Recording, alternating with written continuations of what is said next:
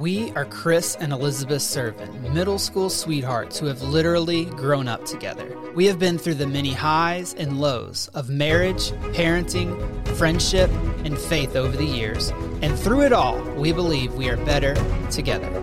We created the Look Up Collective podcast to provide simple, actionable, and encouraging conversations that help you become rooted in what matters so you can look up and serve others around you. If you are someone who wants to make the most of this one life we have been given and are looking to be more intentional in the ways you see and show up for the people in your life, then you are in the right place. Let's dive in.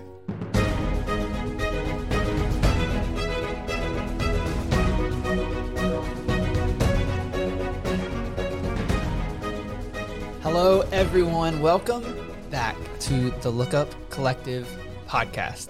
We're so glad you're here. Thank you so much for giving us some of your time. We wanted to try something a little bit different today, a different type of episode. Today, I am going to put Elizabeth, or she's going to put herself on the hot seat. I have some questions prepared to ask Elizabeth today, questions she has not seen, but I do believe that her answers will be incredibly helpful to you guys today. Mm. If you know anything about me, you know I'm not actually particularly excited about this, but we're gonna go for it. Anything so let's go for the people. Doing it for the people. Elizabeth, what is your favorite and your hardest part of motherhood? Why you gotta do me like that? Okay, so we'll start with the hardest first. Okay. You know, bad news, good news kind of thing. I think the hardest part for motherhood is just how like relentless it is. It's just literally an ongoing, like it's continual. There's no let up. Reprieve. Yeah. yeah. it's always like, you know, you need more rest. It's like, no, just it's not the kind of rest that one good night of sleep can give you. It's, you know, sometimes it can be like such a weariness of the soul kind of hard. And that's also why my biggest encouragement to young moms, like on the beginning of their journey, is the more you embrace the relentlessness that the dishes always have to be done, the floor always needs to be swept, like they're gonna make messes every single day. Like, if you think it's a surprise every day that we have to clean up after them or teach them the same things over and over again, you will live in frustration and disappointment.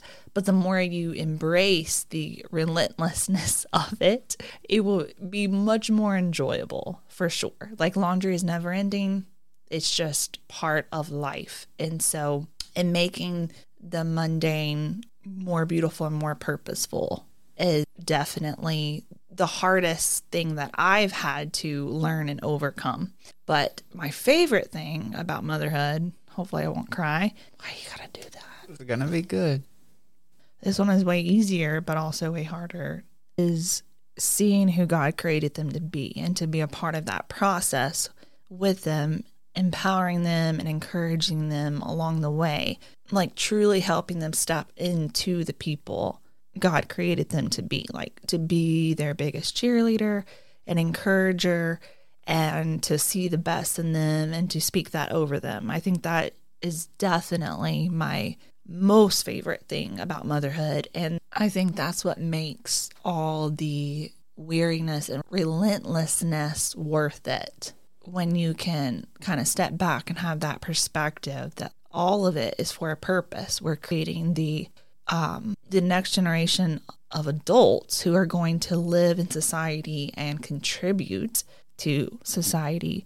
And it's just a really great honor to get to be the person who has the biggest influence on them. Yeah, that's one of my favorite things to get to watch you in your motherhood is that like as we're talking about the kids, you're always bringing it up about what makes them tick, what makes them special. And as parents, that we get to steward that time. And that's incredibly helpful for me as we partner together to raise them, knowing this is where they're going. This is who they are. This is what makes them tick. This is what makes them special. And so your fine attentiveness to that has really helped us both in our parenting, I believe, for sure. So, Yes, but I'm also really big on not putting them in a box. Yeah. Just because, you know, they are special and they have God given gifts, they are capable of developing any skills. And mm. so we can be the ones who encourage. And if something is, you know, important to them and maybe they're not naturally gifted in that, they can develop that. We can show them and encourage them in growing in that area. Yeah. So, thank you so much for sharing that. The second question is much easier. Third question might get a little harder. Oh, Okay. man. Second question What is your favorite book you have read and why? Tell us about it. That one is a lot easier, but I would say two different books. They're probably very closely tied. Is Where the Crawdads Sing, which is really cool, but it's coming out when this is released. It's actually going to be tomorrow. Well, tonight. It will, but you can go see it tomorrow. The descriptive writing and the imagery in the book is just incredibly thought provoking and powerful. And it's by far one of the best books I have ever read. And if you haven't read it, I highly encourage it. The second book would be The Nightingale by Kristin Hannah. It is excellent, which I love all Kristin's books, honestly, but that one. First name basis. I like it. Well, I've read quite a few. And I know a lot about her. Just read all the extra stuff in the back. Me and and- my girl Kristin. I know a lot of people are really into Colleen Hoover as well. And I have read several of her books too. And I do like her.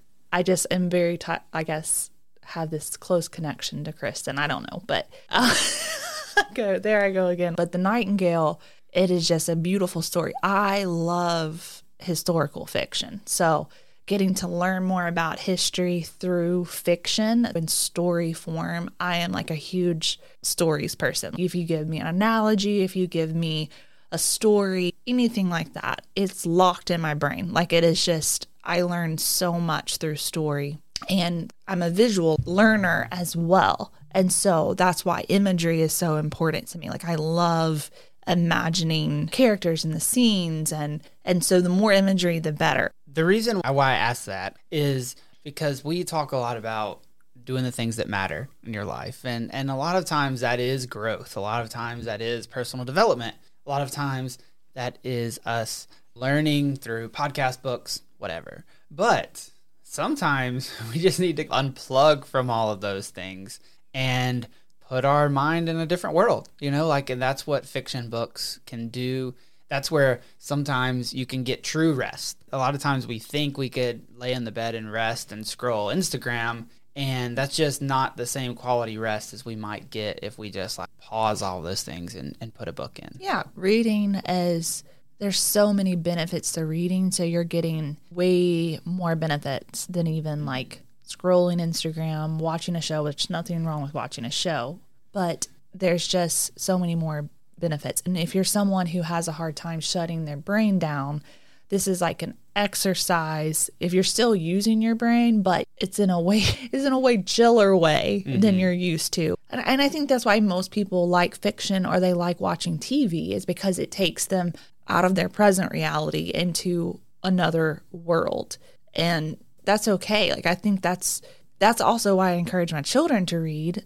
I love nonfiction too, but fiction, I think it's so important to go into those other worlds or dimensions or whatever you want to call it, because that's where imagination happens and creativity, mm. and it's going to make you a better writer and a better reader. Like the benefits are out of this world in reading. So a lot of times we can think that reading fiction is a waste of time, but it's not. Like, yes, you can get sucked in just like you can a show and you can like literally abandon your responsibilities and we're not saying that but unwinding at night fiction is a great way to help your mind relax and get into that chill calming state Awesome. Thank you so much.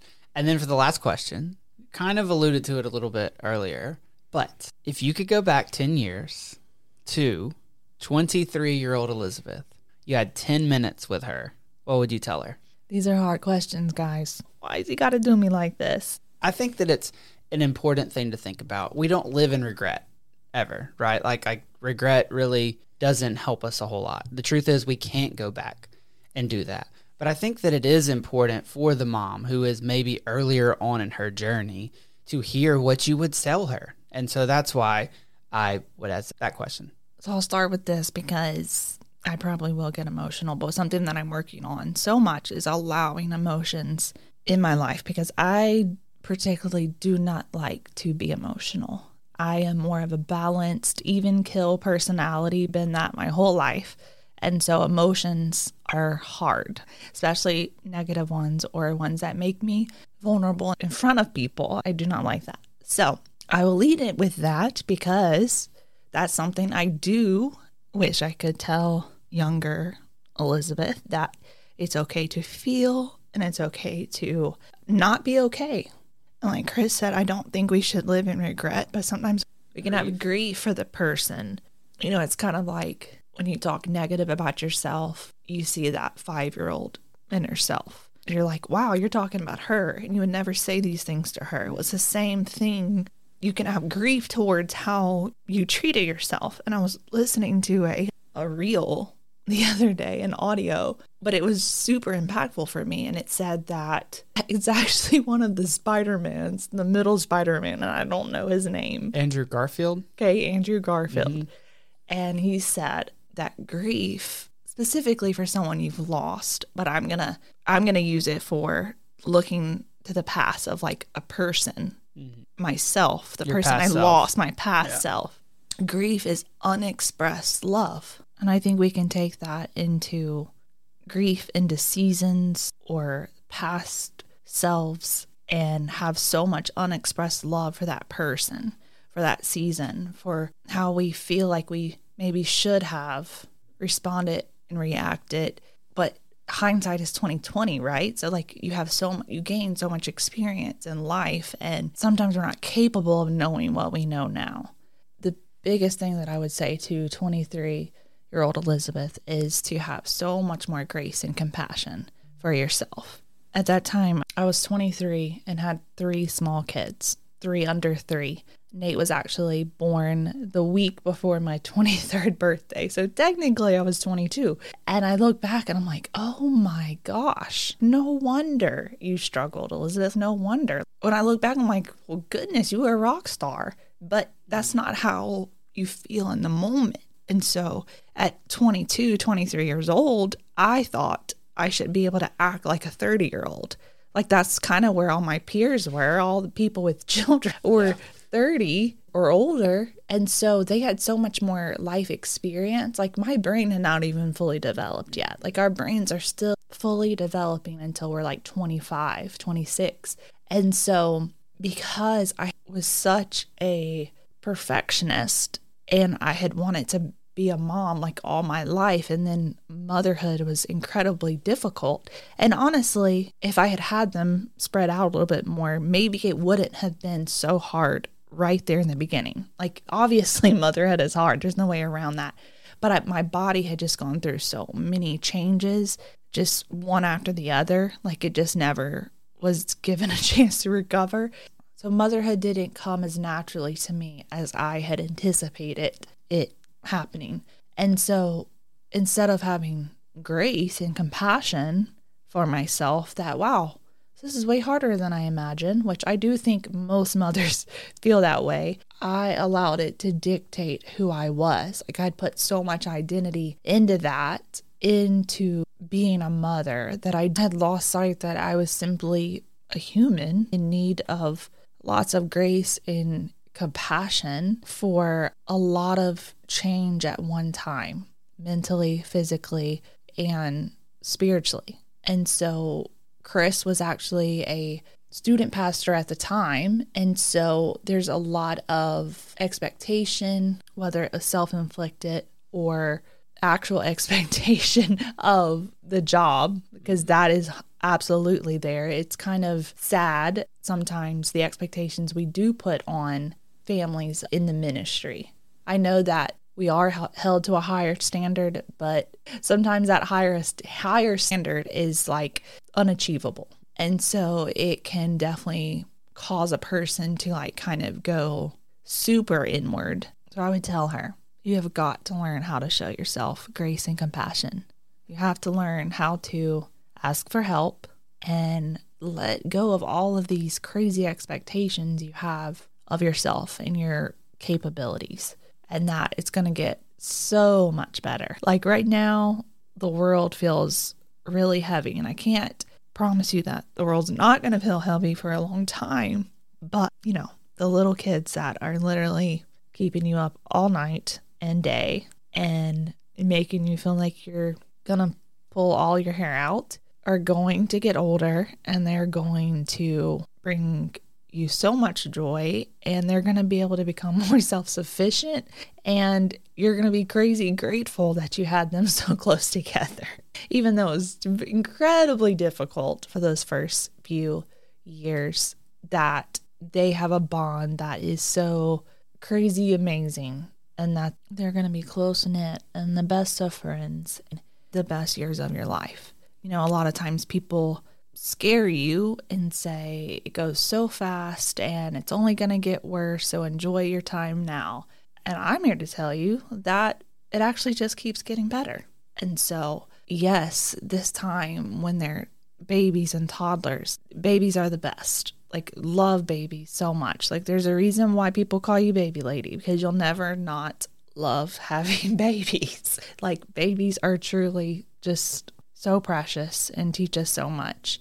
But you are going to be wildly surprised by how much you're going to love having preteens and teens. Like, gonna blow your mind how much you like it and how much you love it. And that you would argue that you like it even better than having babies and toddlers when you thought that that was like your your special sauce. And so better days are ahead, but don't be afraid to slow down and truly embrace where you're at with lots of grace and compassion and kindness, just like you love to share with everyone else. Thank you so much for sharing that, for jumping on the hot seat for a, a, few seconds. I, I think that it's really important what you said. Number one, I agree with everything you said, and that it was difficult. It was hard in the moment, but I also do agree with you that which you wouldn't say this about yourself, but you are and you were a rock star, truly. Like to be able to any mom, like women in general, women in general are rock stars. So you may not be a mom yet. You may eventually be a mom. You may be a mom who doesn't have kids in the house anymore. You may not have kids, you, but you definitely probably know a mom, right? And so it's important to tell them that. So mm-hmm. if you mm-hmm. are in the throes of it, you're doing great work. And if you do see that mom, we've mentioned before, in the grocery store, like take a minute out of your day and just just truly encourage her. Like watch mm-hmm. her for a mm-hmm. second, maybe like help her, you know, wrangle a kid or two. Don't ask um, how can I help. Just help her. Yeah, just jump in. She's not going to want to let help you help her. her. but but we believe that words are so important. Words matter so much. So don't withhold that encouraging thought that you might have for the mom in the in the store at church at the playground yeah. wherever and if is. you are like chris said in throes of motherhood the toddlerhood, it is such a beautiful time, but it is an incredibly difficult time. And you are doing great work. And I promise you, your work is not in vain. They are listening, they are hearing you, and it's all going to pay off. I promise. And so, soak it up as much as you can, get as much rest as you can. But goodness, yeah, like I do think back on, I'm like, how did I survive? just because it is it's a lot. Like you're running on little sleep. It's relentless. Like it really is. And so just know you're doing incredible work and I think that's why in the Bible it says God gives grace to those with young mm. because mm. it is a tiring, trying season, but it is such a good season. It teaches us so much about who we are as people. All right. So that was a brand new way that we tried to do an episode. it was harder than we thought it would be, but we do believe that it's going to be helpful. I really, really believe it is, especially what Elizabeth was able to share specifically around her view of motherhood and what she would go back and say to her past self. Because we have these conversations with moms all the time that feel very similar to what Elizabeth was saying. And so, if that's you, I, I really hope that it offered hope to you. And also, if you know someone who could benefit from that message as well, to hear Elizabeth share, I think it would be great for you to share this episode with them. Tell them about it and and let us know. Let us know if you like the episodes done this way. Our next episode will probably be more based around just one topic. But if you like these hot seat questions, just let us know and we will do some more of them in the future. Thank you so much for listening today. It is always our hope that you will be rooted in what matters so that you will be freed up to look up and serve others. Have a great day. Keep looking for the good. It's always there.